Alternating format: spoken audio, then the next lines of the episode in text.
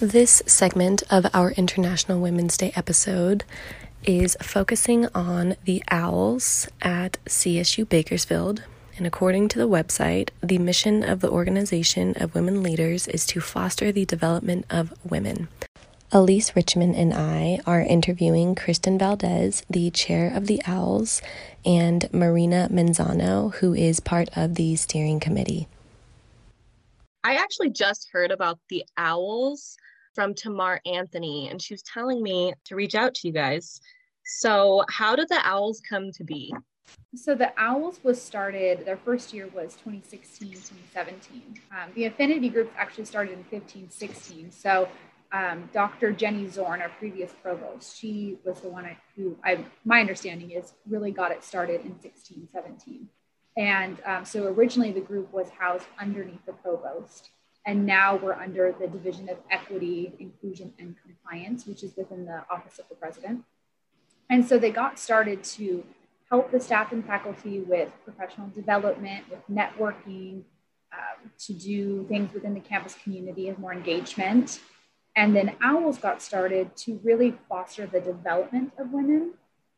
And so we've kind of taken that uh, a step further and we try our best to, to meet that mission by sharing information about women, sharing stories, and really involving everyone in the conversation, because that's how we make change, right? By being open and being inclusive and really exploring different cultures and backgrounds and experiences. And something that I really love about the group is it really gets you out of your bubble because the campus is so big.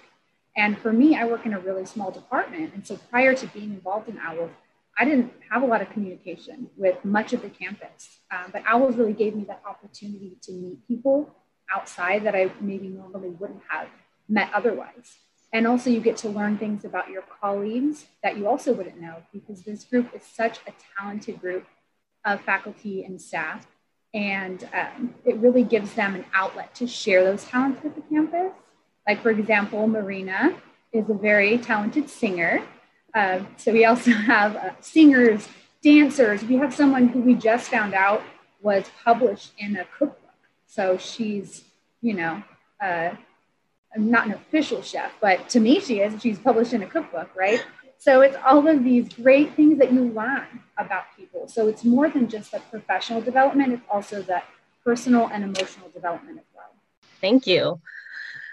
That was beautiful. I love. Thank you. Yeah, no, that was so. yes, it was so good. It made it it's sound empowering. so yeah, inclusive and just welcoming, and like I'm ready to sign up. right, it really is. It's like a, it's like our own little family. You know, I yeah. love it. Yeah, that yeah sounds so nice. That's definitely like for me, someone who doesn't know how to reach out super well to people and like widen my bubble very well, I guess um, it sounds like a really good opportunity, and that's definitely something I would be interested in. Yeah, I felt the same way when I started. So I joined the group back in the summer of 2017. And when I started, I was just a part time admin assistant. I really didn't know anyone. And I wanted to branch out and, and meet more people and kind of expand, you know, widen my net. And I think this group really has helped me to do that and um, really helped me build my confidence as well because you're meeting a group of strangers and planning events and and doing things I'd never done before. So it's yeah. been a really great experience. Yeah, it, it sounds really fun. Gives you a, it gives you an opportunity to do public speaking because when we have events, we'll get in front of a crowd. We've introduced, uh, Kristen's introduced the president as speakers, some of the, our other speakers. We've actually had um, as being part of the affinity groups, the leaders of the affinity groups will frequently meet with um, trustee members when they come on campus and they take our input of what our group does and how we're trying to meet, you know, the campus goals of diversity and, and, inclusion and those types of things. So it's a really great group to be a part of. And I started participating in, I want to say about five years ago. And um, just to give you a little background about myself, I started as a student assistant in procurement which is the department I'm in now, 25 years ago. So I was doing my bachelor's degree in English and I was working as a student assistant in the office. So I graduated and an opportunity to come back to the department opened up as a clerical position. And I thought, well, I'll come back and, you know, then I can work on my master's degree and get a fee waiver and work on campus again, and then we'll see where that takes me. Five years I did that, and I left and went to take a position at the city of Bakersfield, and then once again a position opened up in procurement, this time as a buyer, purchasing agent. So I came back on campus in that capacity 12, 13 years back. It's been a long time. Wow. And I'm now promoted to the director of procurement. So I'm a supervisor, manager here on campus. And I feel like being in OWLS kind of helped me to go to that next level. You know, it helped me make connections with different areas of the campus, working with these phenomenal women, getting encouragement, getting support, encouraging them and supporting them. You know, I feel like it did help contributing to me making the transition from staff to manager. And I'm actually the first female procurement director on our campus. Congratulations. Thank that's you. amazing. Yeah, that's super awesome. Yeah, so I just, you know, I want to encourage people, you know, no matter where you start in life, even getting your degree doesn't necessarily mean you're going to jump right into the field that you want to be in. Sometimes you may have to take a little bit of a different route, but I, I believe if you work hard, you know, you can prove yourself. And I mean, we're an institute of learning, and I'm, I'm really happy that they looked at, you know, okay, I got my bachelor's degree and then I got my master's degree, but I have a lot of experience working on this campus, and that they gave me that opportunity to promote and move up within the ranks. Thank you. Is the owls specifically for CSUB? No, it's I just don't- CSUB. I mean, Yeah, I mean, Okay. ours is the, I don't know if other campuses, I should say, have affinity groups. There probably are some that do. I don't know if they're specifically called owls or they go by something different. I will say we had a meeting with a trustee, and she said that was the first time she's came to a campus when she came on our campus and met with affinity groups. And there's several different affinity groups on campus. There's, I, I believe you met with Tamar on on one of them. There's what four or five, Kristen, different affinity groups, I believe. yeah, I think there's five. Yeah. So, and then the leaders from all of those met with the trustee, and it was really, um, she was really, really happy to meet with us and hear the perspective from a different constituents, you know, both staff and faculty. And really, the affinity groups are to promote social interaction um, with the staff and faculty, you know, within the areas that um, they have. And it's open to anybody. Like, it's not just limited to women. Like in our group, we do have a couple of men that attend our group and at, for our activities obviously we include the entire campus to participate really awesome that you guys also have men and as well as women come to your group. Okay, so I have a question that kind of plays into that a little bit because you said it's open to anyone and everyone. So, um, what would you say to those looking into the club or wanting to become a member? to contact us we have a website it's through the um, csub website if you just type in affinity groups and then al should be um, available on there and i believe there's an email for them to email kristen and she can add them to the list serve and that way they get informed when we have meetings again the mission of the affinity groups is really to to promote staff and students to have that interaction so it's not necessarily like uh, a student involvement for the function for the actual group but we, we do try to always keep students in mind when we plan events so for example our international women's day we started doing that about what three or four years ago kristen This one's our fourth year. this is our fourth year. And so, random act of kindness event every year. We've done, I believe, two so far since we started that event. That's just a way to like distribute items to students to show our appreciation and to kind of encourage them. Like we'll put encouraging notes or um, things like that. The first year we gave out school supplies like highlighters and something else with a encouraging note with like a quote from a woman leader and we were down on the red brick road and we just kind of handed it out and passed it out to students as they walked by so students are And they always- were handwritten notes too. They were handwritten. Beautifully love handwritten. that. Oh my Yeah. gosh, That's great, That's so yeah. cute. we know at the core of the university the students are at the center so we always want to be mindful to um, you know do things that include have activities that include students that encourage students because i remember what it was like to be a student here and the struggle is real and i remember what it was like to feel so overwhelmed and sometimes feel you know you were kind of hanging by a thread so we just want to give that push and that encouragement like we know it's a lot, but you can do it. We have faith in you. You'll get through it. yeah. well, that's amazing. I think, especially right now with everything being online and people's lives have changed so much, I think it's so important to like have a sense of security like things are going to be okay we're together and i have this group of awesome women look, looking out for me. That's something we were really challenged with this year too with our international women's day because we've always done it on campus. And so right. this time we say okay how, how do we get everyone involved? How do we make that sense of community but virtually?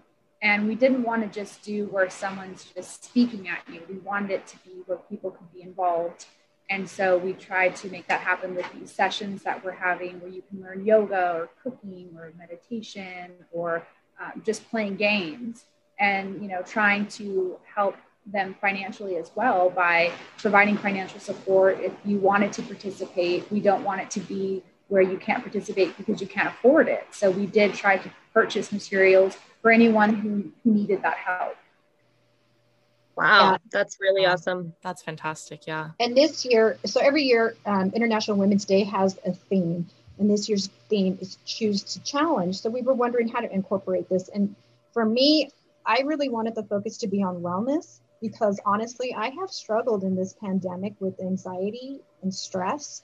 Mm-hmm. And I know I'm not the only one. And when I brought that up in the group, everybody was like, oh, yes, definitely. You know, um, so we were looking at ways to have activities that would focus on how to overcome you know the stress and anxiety that we feel with the pandemic on top of everything else that's going on in the world within our lives within our homes you know the just constant concern and worry. So that was something that we that we looked at and that we incorporated. I just wanted to say uh, thank you for all you guys do around campus. I mean i don't know if there are jobs that most people like know about that you guys are doing all this stuff for us, but it's very appreciated and I'm happy that yes. you guys are in charge of it. Oh, thank you. Thank you.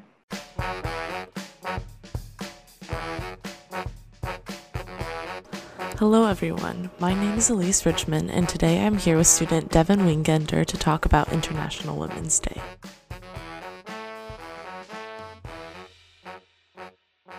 Hi, Devyn. Hey, girl. Before we get started, why don't you tell us a little about yourself? Um, okay, yeah. I guess that's what I should do. Yeah. Um, okay, well, I'm a sophomore at Cal State Bakersfield. Um, I'm a psych major and a political science minor, and I might want to get into law. We'll see. Um, it's like there's so much more to me, but those are the outwardly things that people would want to know. Okay, let's get started. All right, let's do it. All right.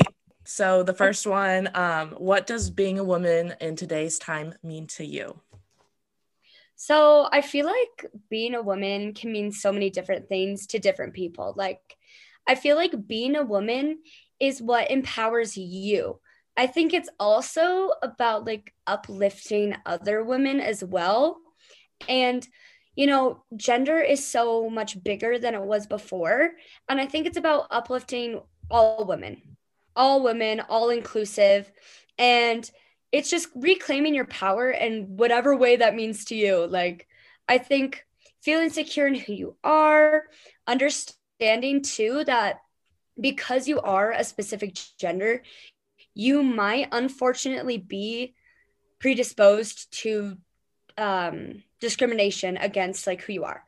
Um, and that sucks, you know, but it's also knowing that there's power in that and like people feel threatened by a powerful woman. Like, I love that. I'm like, okay, you know, you're threatened because I'm powerful. And that says a lot about you. So I think being a woman is just being secure in yourself. And that's like my biggest answer. I think that's a great answer. I think Thank that's you. definitely, yes, of course. I think that's definitely something that has been taken away from women for so long mm-hmm. about feeling yeah. powerful and feeling good and feeling confident in their in themselves.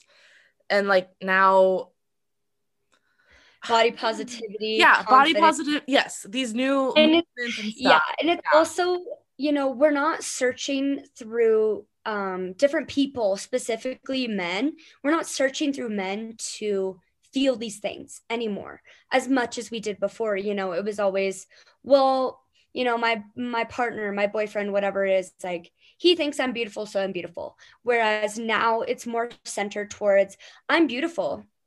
I don't care what anyone else thinks. And not even just about like physical looks, whatever, but like your power in general. Like I'm smart. I am funny, I'm intelligent, and I'm kind. I'm so kind. And I don't need anyone else to tell me that because I know it. Definitely. So. Yeah. No, I think it's great. I think now things are so different and women yeah. have a new independence that they weren't allowed to have before and they just yes. have access to Yes, that's yeah, that's a big thing is like with like technological advances, I feel like we're able to access so much more information that people didn't know before. Like, um, I was watching Bridgerton on Netflix, and the girls didn't even know like how babies were made. They just oh like, they literally just like had to get married to find out. And it's like now, you know, people are claiming their power and, you know, with internet and everything like that, like obviously we know what that is now. Like so I just think it's, you know, crazy and beautiful to see how things have changed. So you think so. like social media and that kind of stuff had a big part to do with it or how do you think all of that um, plays into yeah, I mean, I think it does. I think also like the people that paved the way were completely unhinged women. Like unhinged women paved the way. Um Anna Nicole Smith, um, I'm just trying to think of others like Perez Hill or not Perez. Oh no, Paris Hilton, just Lindsay Lohan, all those people that were considered, you know, trash or bimbos, like stuff like that. Just people that were not seen as intelligent. They paved the way. And I think social media now is really embracing those people like Lil Kim, everyone, Destiny's Child, everything. Like they are embracing the woman that we once saw as less than. So I think social media has played a big part in that. But I think it's also important to acknowledge the like physical things that women had to go through. Like Britney Spears, you know, she literally could not like go out of a store without putting a bag over her head. Or like when she shaved her head, they were like, she's gone crazy. And it's like, maybe I can shave my head and be mentally stable. It's not I, about how crazy you are. I just watched the Britney thing and so I good. Honestly, even if this is a side note and just me telling you about it, yeah.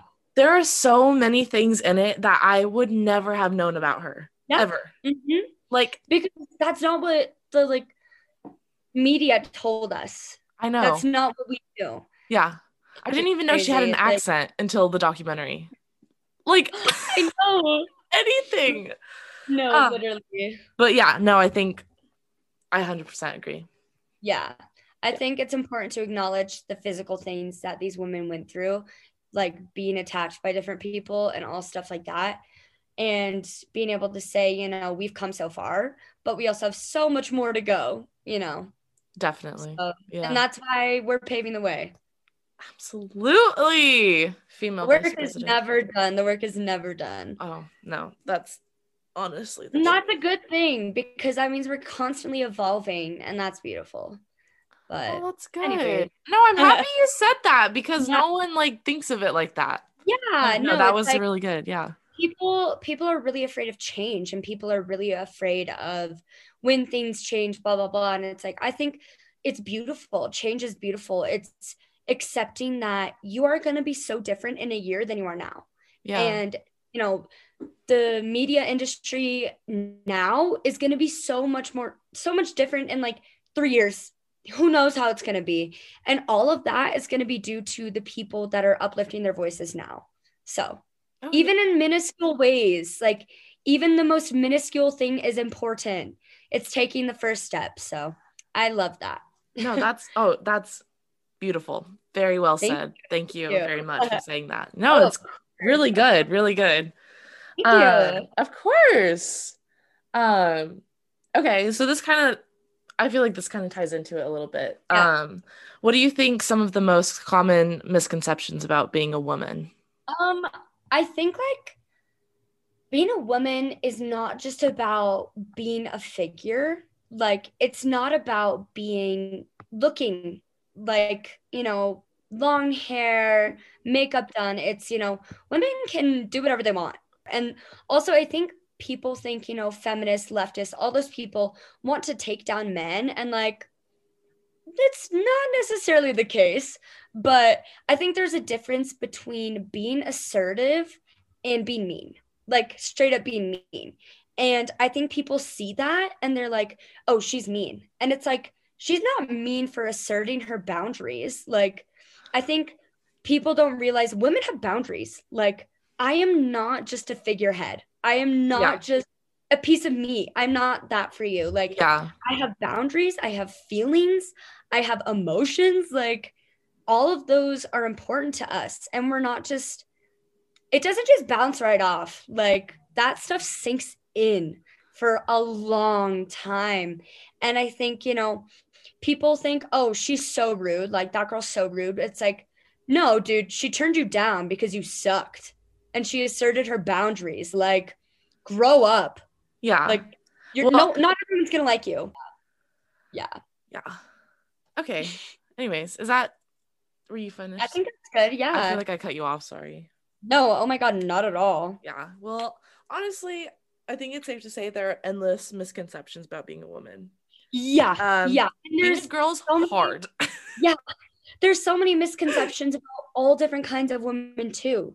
You know, like it's oftentimes the, the misconception is different when it comes to white women versus black women and Asian women versus, you know, Latin women. Like there's so many discon- misconceptions that come with every single race and every type of woman.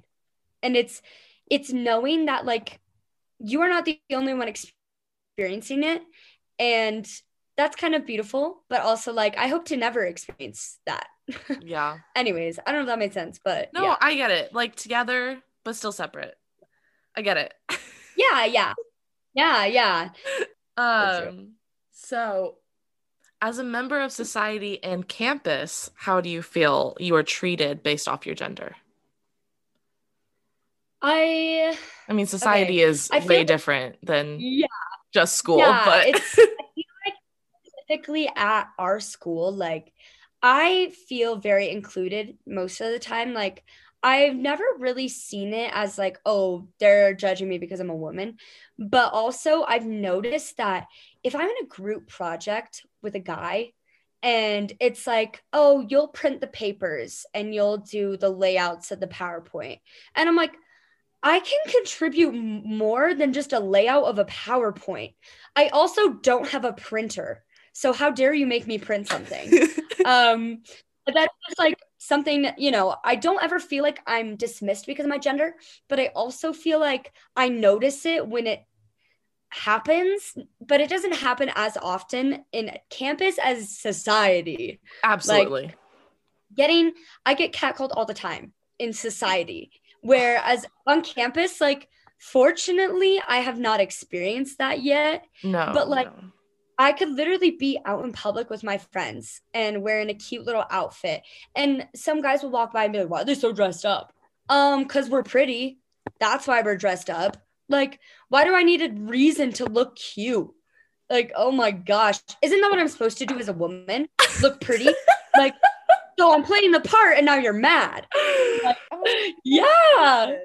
Oh my God oh much. but yeah it's i'm expected to do things that like a woman would have to do before you know like just little things that are just so pointless like i can contribute i'm intelligent a little bit like i promise yeah.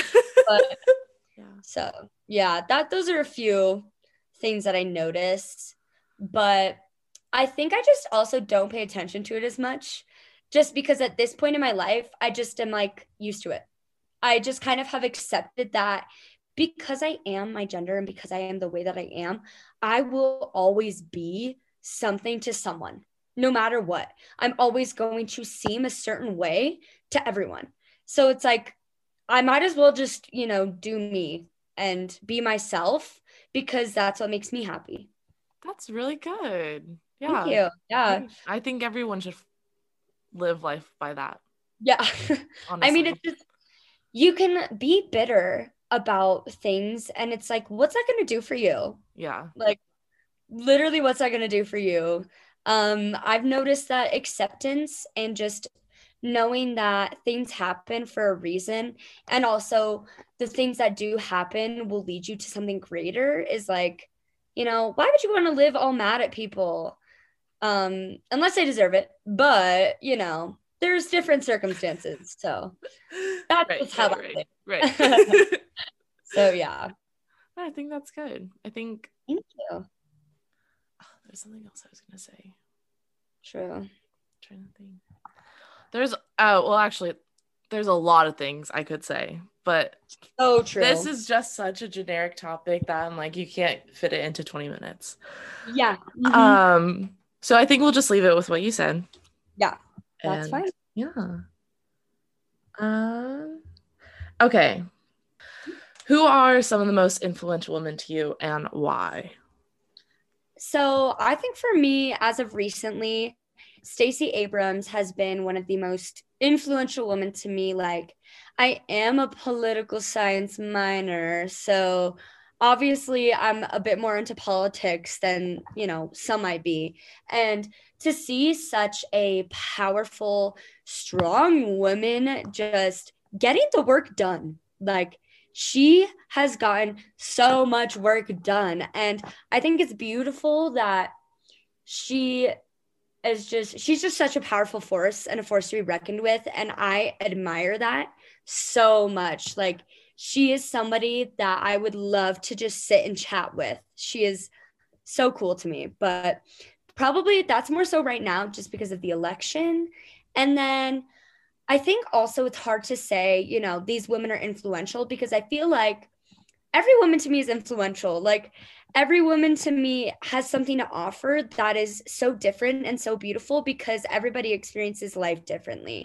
So, like, I could say my mom, you know, I could say my sister, I could say uh, different influencers, but it's like, you know, I see everybody as influential because they are doing work no Right. matter what. We're doing Yeah. work as women. Yeah. So, when Yeah. you can learn something new from different people because they bring something different to the table like Yeah. everyone Yeah. brings something different to the table. Like, you will never meet somebody that's entirely experienced the same thing as another person. right right yeah Yeah. I think that's good we have a lot of resources that people don't think to use because in the moment it's not what you're thinking about but you should do you know it. some um so i do know that if you talk to the campus advocate olivia she will be able to she is the campus advocate like so basically what that means is that you can tell her about anything that has happened to you and she can get you help. Like she you can go through her and she will find a therapist for you. She will take you to the hospital if you, she needs to all these things. And she technically does not have to tell anyone because she is specifically the campus advocate. So it's really cool. And like obviously we have the stuff for the food shelter like if you're food insecure stuff like that. That's really Oh, helpful. Yeah. And um this is side note but in the food pantry when they give out food they have um baby food for any Yeah. moms who may Mhm. need baby that's so cool. oh my god. Yeah. I love no it. it's amazing. It's amazing that they do that. Yeah honestly. Um but that's yeah good good shout out to her because she is amazing. I love her much. Um, do you have anything you would want to tell your past self or to anyone else who could be going through something or just something you would want to tell them during this time? Yeah. I think for me growing up, I was very sensitive to other people's emotions. And I think that that's something as women that we're taught to be is be sensitive to other people's emotions and be kind. And, you know, obviously that's something that's really important, but I think I took it way too far to the extent of I could not set boundaries. I do not know what that word means because, quite frankly, I don't do it. And I would say to my past self, like, set boundaries and for me personally, a word that really affected me was being called a bitch. And I think that that's something that almost all women have gotten called at one point in their life because they did something that someone once. else didn't like. Mm-hmm, yep. And I could name multiple times and it has stuck. And I could probably tell you exactly what happened to make that person say that. And so to me, it's like, don't be afraid to be the bitch in the situation. Don't be afraid to be mean or not even mean, but don't be afraid to be ass- assertive because you think you're going to hurt someone's feelings. Like, right. first of all, you're doing what's best for you. You're setting your boundaries. Second of all, like, it doesn't matter. Life is not as serious as it's made out to be. And I think it's just so important to be yourself, even if that means setting boundaries that people don't like. And, you know, not being afraid to do that. Because that's something that I was always very afraid of. And I think that that's really beautiful if you can learn that from a young age because I'm still working on it to this day and I'm about to turn 20. And I'll probably continue to work on this for the rest of my life because it's something that has stuck since I was young. Because women and girls are supposed to be nice to everyone. And that means getting walked all over most of the time. So I think that that's something that I would say. And don't be afraid to take charge. Don't be afraid to be a leader. I think I'm kind of a natural leader in that sense. And so it's not hard for me to take charge. But I think that it's really important to know that you have a voice. You can scream, you can shout. Don't be afraid to be called loud um, because you're a powerful woman. I'm constantly being called loud, and it doesn't matter really because I'm happy and I'm a strong person and I'm, you know, helping other women while I'm uplifting myself. So That's those are kind of my last words of advice.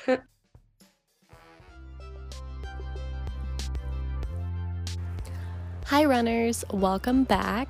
I am so excited to be celebrating International Women's Day, which is March 8th at CSUB, celebrating women everywhere.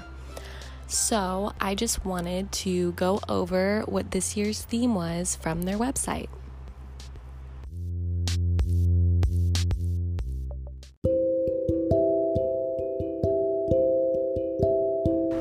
Quote A challenged world is an alert world, and from challenge comes change. So let's all choose to challenge. How will you help forge a gender equal world? Celebrate women's achievement, raise awareness against bias, take action for equality. Unquote. I highly recommend that you all check out the International Women's Day website and see where it all began and where we are today. Let's celebrate women everywhere. Joining us today is our faculty member, Robin Valente at CSUB. She is the Multiple and Single Subject Program Director as well as the Single Subject Advisor.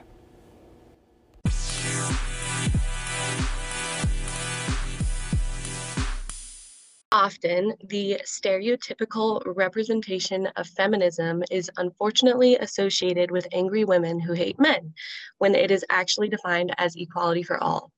In your words, what does it mean to you as a woman in your position as a professor, an advisor, as well as your role in your own home, since the pandemic has required the majority the majority of us to work from home? What's my definition of feminism? Yes. I understand that feminism it, it's easy for people to see feminism as there's always like a i'm for this so then i have to be against something right? And so that's how feminism has been positioned for, for a long time. I think it's easy for people to get caught up in that when truly it is just about having these equal opportunities and having an equal position and role in your family. So it's not easy. And it's something that our society has sort of built into us. And so I come from a family of very strong women. I was raised, my mom, she built into all of our conversations and into our upbringing this idea of you need to be independent and be able to support yourself financially as well as be the provider of your own happiness because someone else isn't going to be able to do that for you um, and someone might not be able to financially do that for you either. And so that was always part of my upbringing for my sisters and I. I'm one of three girls um, in my family, and I've got very strong aunts who are also, you know, they're, they're career women. So I always had really great guiding lights.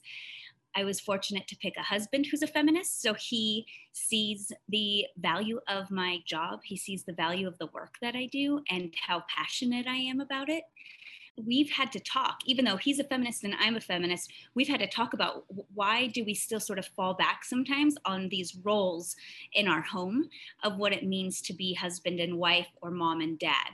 And we've had to especially with the pandemic really flesh out so why does he go to work when i'm working from home? You know why is that more acceptable? Or the cognitive load of like making the doctor's appointments and schedule figuring out what's for dinner and you know all of those little things that end up taking up a lot of space in your mind why does that sometimes still fall back on me and so we really have to we really talk that out. So is it because that's what we saw our dads doing? They went to work and then came home and things were beautiful at home. Often, the stereotypical representation of feminism is unfortunately associated with angry women who hate men, when it is actually defined as equality for all. In your words, what does it mean to you as a woman in your position as a professor, an advisor, as well as your role in your own home, since the pandemic has required the majority the majority of us to work from home. What's my definition of feminism? Yes. I understand that feminism it's easy for people to see feminism as there's always like a i'm for this so then i have to be against something right and so that's how feminism has been positioned for millions for a long time so i think it's easy for people to get caught up in that when truly it is just about having these equal opportunities and having an equal position and role in your family. So it's not easy. And it's something that our society has sort of built into us. And so I come from a family of very strong women. I uh, was raised, my mom, she kind of built into all of our conversations and into our upbringing this idea of you need to be independent and be able to support yourself financially as well as be the provider of your own happiness because someone else isn't going to be able to do that for you and someone might not be able to financially do that for you either and so that was always part of my upbringing for my sisters and i i'm one of three girls um, in my family and i've got very strong aunts um, who are also you know they're they're career women so I always had really great guiding lights. I was fortunate to pick a husband who's a feminist. So he sees the value of my job. He sees the value of the work that I do and how passionate I am about it. We've had to talk, even though he's a feminist and I'm a feminist, we've had to talk about why do we still sort of fall back sometimes on these roles in our home of what it means to be husband and wife or mom and dad. And we've had to, especially with the pandemic, really flesh out. So why does he go to work when I'm working from home? You know, why is that more acceptable? Or we both had moms that worked, but they worked in either like part time or jobs that couldn't necessarily financially sustain a house. Um, my dad worked in construction, so a very male dominated job. And it was a very typical, I think, male female roles in my house, although my mom did always encourage us and tell us, you know, you need to be able to support yourself. They still exemplified sort of those typical roles. Um, so we ca- we talk about it, and I'm like, is is this because that's what we saw when we grew up, or is it because I really love being a mom? That's part of who I am. Is I love doing all the arts and crafts. I love doing the projects with the girls. Um, I have two girls. One is going to be four in April, and one's going to be a year in April. What it's come down to is what brings us the most happiness. I think rather than what is society trying to tell us our our jobs are going to be. I'm also this planner mind, and he's an artist. And so things like planning our meals for the month, that's not to like enter into his like realm of things that he needs to think about. But because i'm that planner person i'm like i want to have a beautiful chart. Let me see my planner. Let me get it out. I'm going to color code it. So um, a lot of it we try to figure out what's personality what do we enjoy versus what is society telling us these roles should be? Actually also want to bring up have you heard of the he for she movement? Yes. So that movement is amazing because it also kind of um, helps men embrace that kind of ideas of feminism, but also feeling safe having emotions because men for so long have had to suppress their emotions because it's considered feminine and apparently that's an insult and um, i thought that was just a really cool movement to mention because um, there's also that part of it being supportive of men who have had to suppress their their emotions because they're considered weak so i thought that was like really cool that you brought up how you and your husband are both these feminists and have to work out like these roles because mm-hmm. uh, it, it is it's it, it's going to be hard and it's complicated and that's why we're going through this huge societal transition now so yeah i yeah. just saw an article i want to say it was npr put out about the number of moms that have uh, their positions and the number of women in general especially the women um, people of color uh, have quit their jobs during the pandemic it, the numbers are just outstanding and heartbreaking because we need them in the workforce. Yeah, I agree. I saw that you have a, um, it's under your name on Zoom. It's the her, she, and hers next to your mm-hmm. name. Is this a courtesy for those who are unsure of your gender preference when referring to you? And is this also to bring awareness to gender assumptions? I think it's both. I think it's um, make it easier for individuals. So um, we no longer live in a society where things should just be assumed. So um, it produces a conversation occasionally where we get to then talk about what gender norms are and why we have them as a society um, to talk about pronoun use and why especially in education when we're trying to be an advocate for every student we have it's important as a teacher and an educator to be open minded and also be accepting. Uh, there's a difference between just accepting a student rather uh, being an advocate for a student. And so if you can try to make it a piece of your life in any way, having on your Zoom every single day your pronouns, um, having it in your signature line, talking about it with your colleagues, talking about it with your students. So really embracing the idea of it's not just acceptance, but it's um, sustaining their their choices. It's uh, encouraging them. It's being an advocate for individuals, uh, and also because you know we never want to make the assumption of what someone's pronouns are going to be. So I like to just have it out there, nice and easy for folks. Yes, I have noticed that when I email people, um, the example is actually I kept calling you doctor, and I was so convinced. I don't know if I thought I saw it somewhere or something, but I've um, assuming like certain names are male names or female mm-hmm. names, and assuming that a professor has a doctorate. And for me, I'm like, oh shoot, I, I need to like step back and be like, okay, wait, you need to do your research before you refer to somebody because it really is like super important now with um all of these gender uh, new gender norms that are happening right now. So I just thought that that was like really awesome. Um, you're kind of so like. So I have a gender neutral name right? So Robin, um, uh, before I would put that, I would get a lot of Mr. Valente. So just to kind of make it a little bit easier for individuals. Yeah, that it's it's just such a good courtesy. So I I definitely noticed that from like the first time that I saw you on on Zoom. I was like, "Ooh, I wonder what that means." That's and, cool. And to be totally honest, um, we have a fantastic chair in the teacher education department, and it was during one of our LT meetings I believe, over summer or maybe in spring, when as an entire faculty we were like you know what? Let's all put our pronouns on our signature lines. Um, my signature line it has my pronouns and then it also says why pronouns and it links to an article explaining why individuals do that and why it's important. Uh, so that was something that teacher education wanted to do uh, across the board.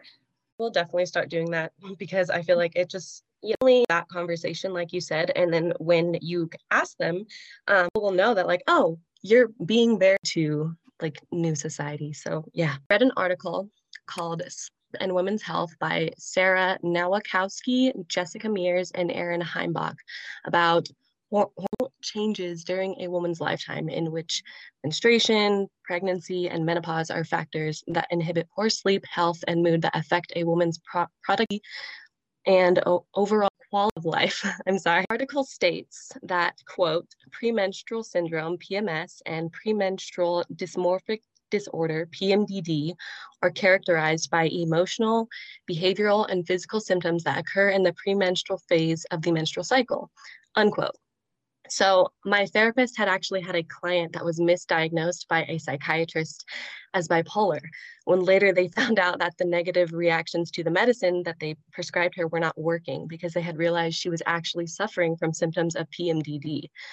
And these symptoms are very similar to bipolar disorder. So, since gender and sex are two different identity factors, and when it comes to biological factors of being a female, how do you feel about um, these women that are suffering through these symptoms and also like trying to fight for equality in the workforce when they may be dealing with these things that they can't control? Um, your baby is going to be like one years old so i thought that would be um interesting question for you since you just had recently had a baby and you are in the position that you are. Mm-hmm. so yeah i'm very curious our bodies are so complex and our hormone levels are going to impact our sleep levels, our productivity. Um, that's not just for women. So hormone levels are going to fluctuate for men as well. Um, I because ours can sometimes be more drastic, um, a little bit um, the symptoms slightly more. Have been trained and have been learning. So part of it's like societal training, but then also it's learning about yourself of what to do when that happens. And so that's why I think it's so important that women continue to stay in the workforce because for example, I may have gotten 4 hours of sleep last night, but I still know that I have work that I need to accomplish um, one, I'm going to um, have to continue to work, and I might not have the most patience I want, but I'm going to have to, and I have had to practice that patience under circumstances that are not ideal, right? So, lack of sleep or hor- hormonal fluctuations due to pregnancy or just due to monthly cycle, things like that. And so, I've, I've had this practice in it um, allows me to identify it, to know what my reactions are, to know myself a little bit better.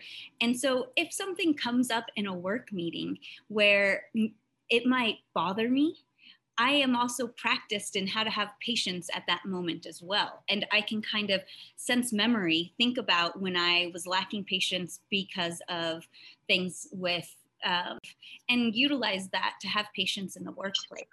Um, well as having such understanding for when things like this come up for students or when things come up with for you know my my coworkers. If they send me an email with a typo i'm not like you need to be more professional and sending it back but i'm like hey did you get enough sleep last night? Let's talk. Let's see what's going on with you. Um, and having that understanding of we are all human. This is just you know um, and our job is extremely important and it is doing great work especially in education i fully believe that. But beyond that we're teaching students and we are working with people and we need to be understanding of those things. So it breaks my heart that people are being misdiagnosed still.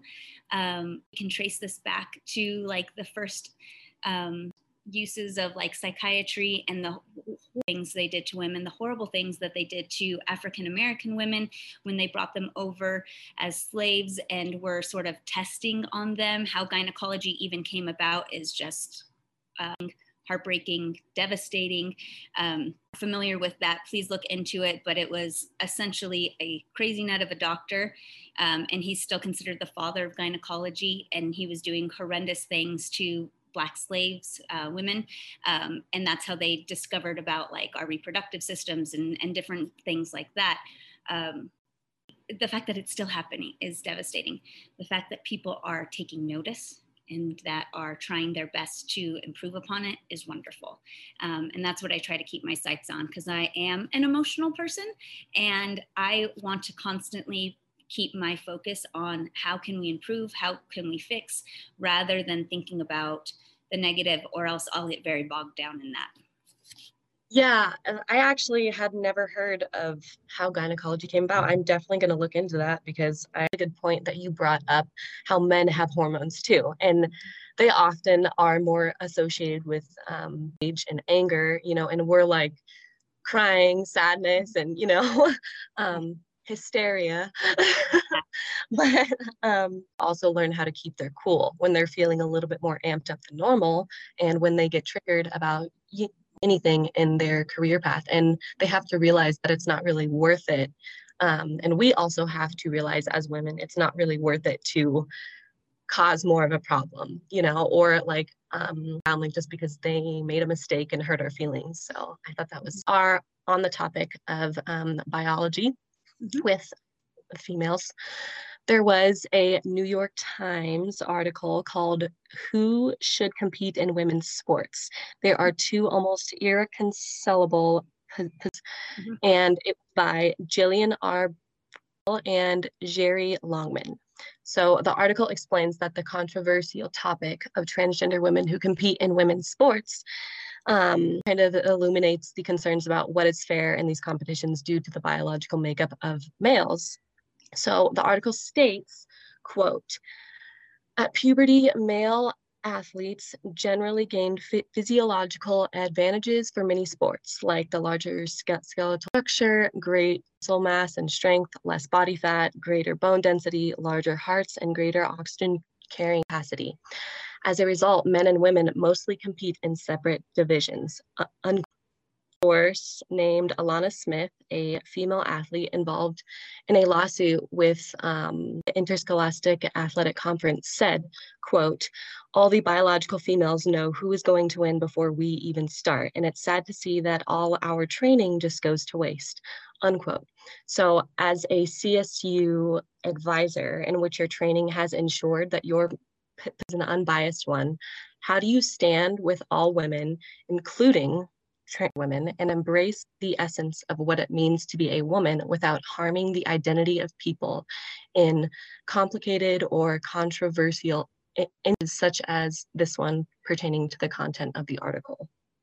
And I, you know, I'll speak for the Department of Teacher Education broadly, um, we are committed to creating a diverse and inclusive environment. Um, is something that we bring up at every meeting. That is something that is embedded in our vision and mission. It's something that we look for when we're hiring individuals. And so if you look at our faculty, that is a group of faculty that are absolutely committed to making sure our students feel like we have a diverse and inclusive um, program. Now, with that said, the more we learn, the more gray situations become and issues are. So this idea of being a, a athlete and um, compete against somebody who is biologically uh, male, um, soul of it is right, and so it's sort of a black and white issue there, right? So it's you know males by based off of the quote um, by puberty have X, Y, and Z that makes them a better performer for athletics. Now, when we are learning more and more about our biology, it's much more nuanced and much more gray of an area. So we have never tested before um, of our Olympic athletes, our professional athletes, for their hormone composition that determines how much of a female they are or how much of a male they are. Um, because sex is not as clear cut as you were born with a vagina or you were born with a penis, we're learning now with additional science that we have that there's um, zones are active in some students, or I'm sorry, in some individuals um, that are not active in others. Hormone levels are different. So it's not as clear cut as that. One, I guess, easy to have an opinion if you're just looking at face value, if you're just looking at, or you grew up with the idea of a male has a penis and a female has a vagina, and we are going to ignore a bunch of science about what an the actual composition of an individual is and why they may have a female more similar to a female's composition. And so, I to do and what I try to do is look into the gray area. Look into why are there two sides? Um, some individual um, transgenders. So, looking into the science behind it sometimes allows for us to be more understanding when it's not our natural inclination to be understanding. I feel like our teacher education department, it's our natural um, instinct. And for myself, it's my natural instinct to look at you as an individual and say, Joy, what you tell me who you are. I can't tell you who you are. Tell me how to pronounce your name. Tell me how, uh, if you are he, she, um, tell me, you know, all of these different things because you're you. And I think as an educator, it comes a little bit easier because as you have a classroom, you start to fall in love with every single student you have and you're like i need to be their advocate. So if they have autism if they're an english language learner if they are the only black student in our community um, i advocate struggles are you going through? It's sort of that teacher heart that leads you there and then it just becomes sort of natural. You're constantly thinking and looking at individuals as individuals. And um, so if that's not your natural inclination sometimes it's nice to point people at the science and say hey it's not super clear that um, males have the same hormone level that allow them to athletics at the same rate or in like these same rates um, where over here and females are over here because some male composition of hormones might put them more in this category right? So um, the wonderful to be able to sort of open minds if they're not already there.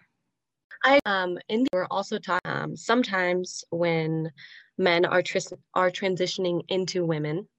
Hormones actually um, kind of deplete the male hormones in order to match the female hormones. So there's also that, and they have to consider that, and also the size of the male. Like, is he small? If he's smaller, then it would probably be pretty fair.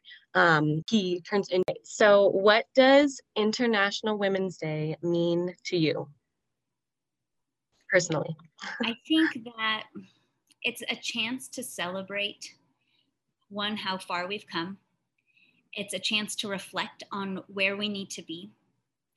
And sometimes it's nice to just sort of be in the moment of um, and thinking, okay, so these things I was able to accomplish within my professional career. Um, and then these are some things that I still want to strive for. And it gives you just, um, you know, you'll see it on email signature or some, you know, uh, it will come up on Instagram. Hey, it's International Women's Day. And you get to go, oh, okay, that's right. What does that mean to me? What, you know, someone's going to ask me or, you know, and so it just gives that ability for you to reflect as a woman. Um, it's funny because International Women's Day is the, um, is it's googled when is men's international day because that's like the constant you know like why we're celebrating women. Well when are we celebrating men? Um, it's not on international men's day in september when people are actually googling that to find out what the day is. It's when if they want to be confrontational or um, have issue. And so just that in its own lets us know that it's something we're still working towards and striving is this equality. Um, where it's okay to celebrate women right? Um, it's political. It shouldn't be men are doing great things and that should be acknowledged.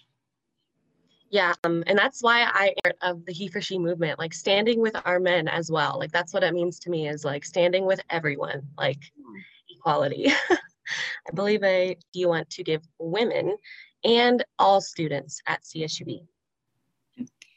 Is that you don't have to be superwoman to have um, to be considered successful. Uh, I get that a lot. So I have my two girls at home. I have a, a, job. I'm the director for the multiple and single subject credential program. I'm also right now being the single subject advisor. So I'll get told quite often, especially like on social media, you're superwoman, you're superwoman. And I'm always, don't call me superwoman. One, because um, I don't really want to be superwoman. I want to, I would love for there to be more balance. I would love for there to be, um, for me to sort of deplete myself um, order to succeed professionally and be a mom at the same time. Like I said, I love being a mom and I am beyond passionate about education. I've been working in education since I was 18. Um, and is, I feel like we shouldn't have to be superwoman to do that. And so I'm one of those teams of superheroes, whatever, you know, group that is. The Justice League. yes. um, so the advice to women is one, um, don't feel like you have to be a superhero in order to make it, to accomplish it all. Um, don't feel like you um, an island own. Reach out to other women, reach out to other people in your field, and get help um, and, and work as like a support system. It's so common, especially in education, that people feel like they have to be sort of siloed and I'm going to do it all by myself. And that's not the case. Um, we um, grade together. And then across the board, it's hard right now. So if you have thought about giving up, if you have thought about quitting, so is every you know if you have googled what profession can i do without going to college? Or um, even for our if you have googled like what other jobs can i get with a master's in english or whatever degree it is that you have?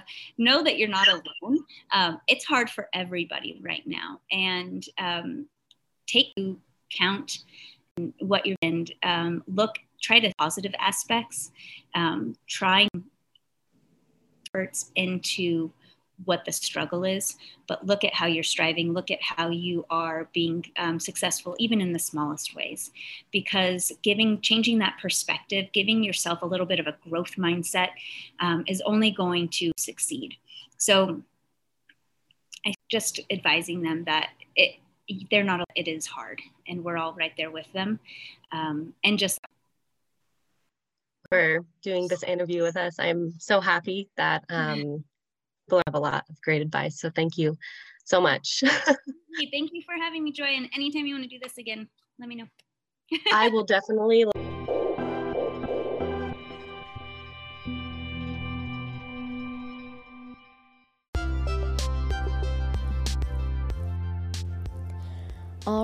Thank you, runners, for joining us on this episode dedicated to International Women's Day.